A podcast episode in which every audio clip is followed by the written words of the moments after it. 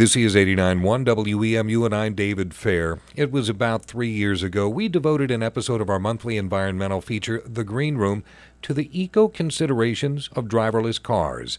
Back then, the concept was mostly theoretical. That is no longer the case. Automated vehicles are not only being tested, but put to practical use on roads all over the world.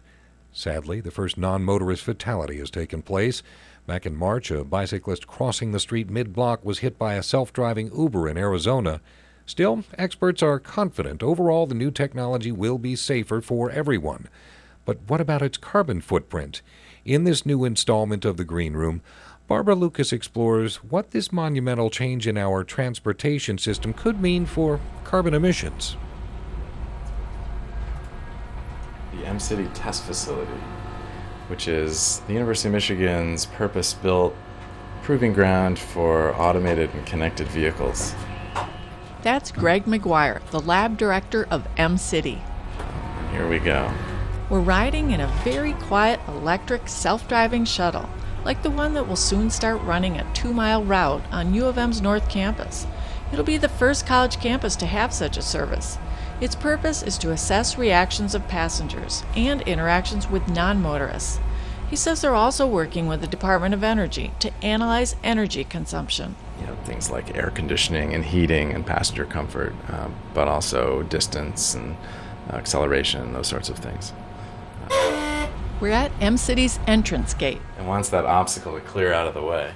Now, it doesn't know the difference between a fence and a vehicle, it just knows there's an obstacle, so it's set up to honk. The last time I was at M City, it was the grand opening in July 2015. While the speeches there focused on the potential safety impacts, I interviewed people about the potential environmental impacts. I wasn't the only one wondering about this angle.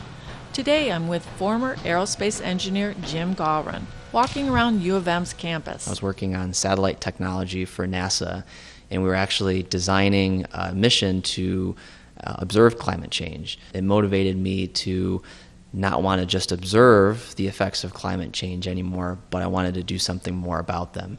So Gawron enrolled at the University of Michigan Erb Institute's graduate program in business sustainability. He began working with Dr. Greg Keoleian to study driverless cars to analyze their carbon footprint and develop guidelines to reduce that footprint. He calls them CAVs, Connected and Automated Vehicles. All CAVs are able to talk to each other, so that's the connected part. And then the automated part is that it has sensors and a control system that actually drive the vehicle um, with, with some of the sensor technology informing the decisions. Their research shows a CAV transportation system has a great potential to either save energy or squander it. For instance, they found that how much data a CAV's sensors use makes a surprising difference. And that can increase your total energy and emissions use by 35% compared to a conventionally driven vehicle. From my phone plan, I know using data takes money. I didn't realize it takes energy too. But their research also analyzed the multiple ways CAVs can save energy. They can communicate with stoplights and other vehicles, take routes with less congestion, travel smoothly, avoid braking and accelerating, make parking hunts a thing of the past by either self parking or going off for other passengers. There have been some studies that have shown that in high density urban environments, up to 25% of the vehicle miles traveled in that area is people just circling around looking for parking. What if we send the car to roam aimlessly to avoid paying for parking? Or what if we choose to live farther away because it's now so convenient and cheap to travel?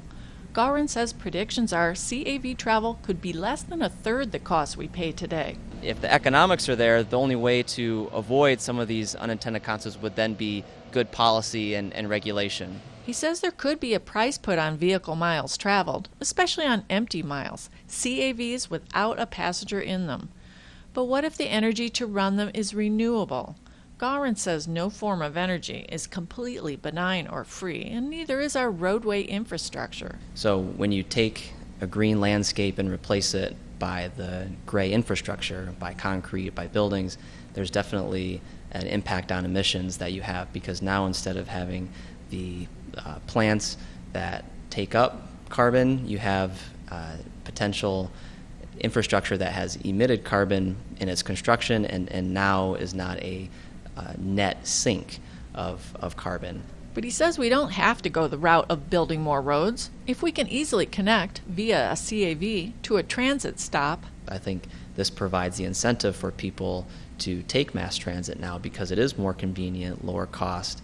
You don't have to deal with parking when you get to your destination, um, and it provides more of a door to door type of service. Now I'm wondering about the gains made in bicycling, a nearly carbon free mode of travel, which, according to the League of American Bicyclists, is up 51% since 2000, especially now that we've had our first cyclist fatality by a CAV, that test vehicle in Arizona in March. Will cyclists really feel comfortable sharing the road with them? I check in with Michigan Department of Transportation Director Kirk Steudle.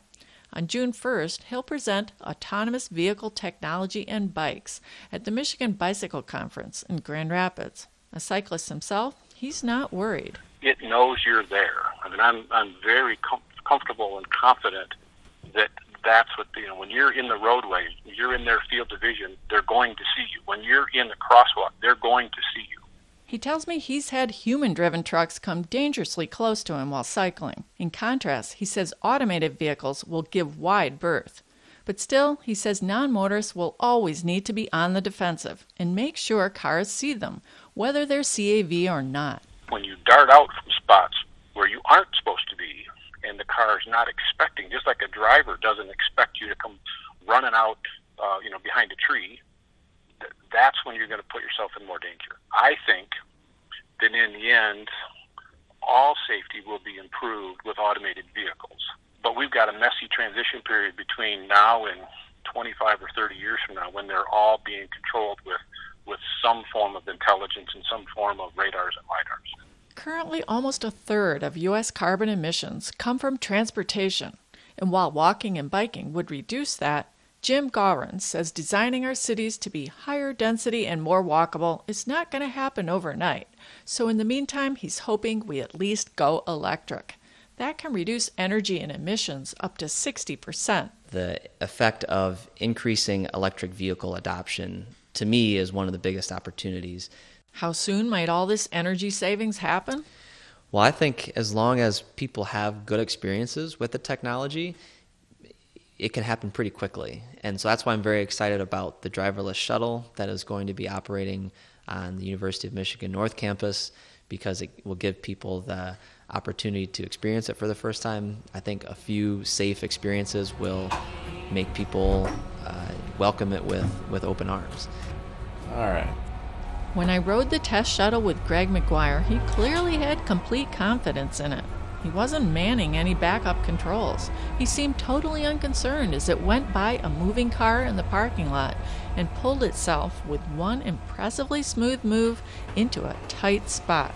We just pulled into a parking space right next to your car, right? And we didn't hit it. Phew, this does take a little getting used to. He tells me when the shuttle service starts on North Campus, a human conductor will oversee all the shuttle's decisions. Not a bad idea.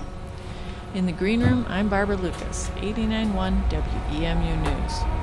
WEMU will continue to provide updates on the start of the University of Michigan's driverless shuttle service. The Green Room is a monthly environmental feature heard on the last Friday of each month. To access previous installments of The Green Room, visit our archive at WEMU.org. I'm David Fair, and this is 89.1 WEMU FM and WEMU HD1 Ypsilanti.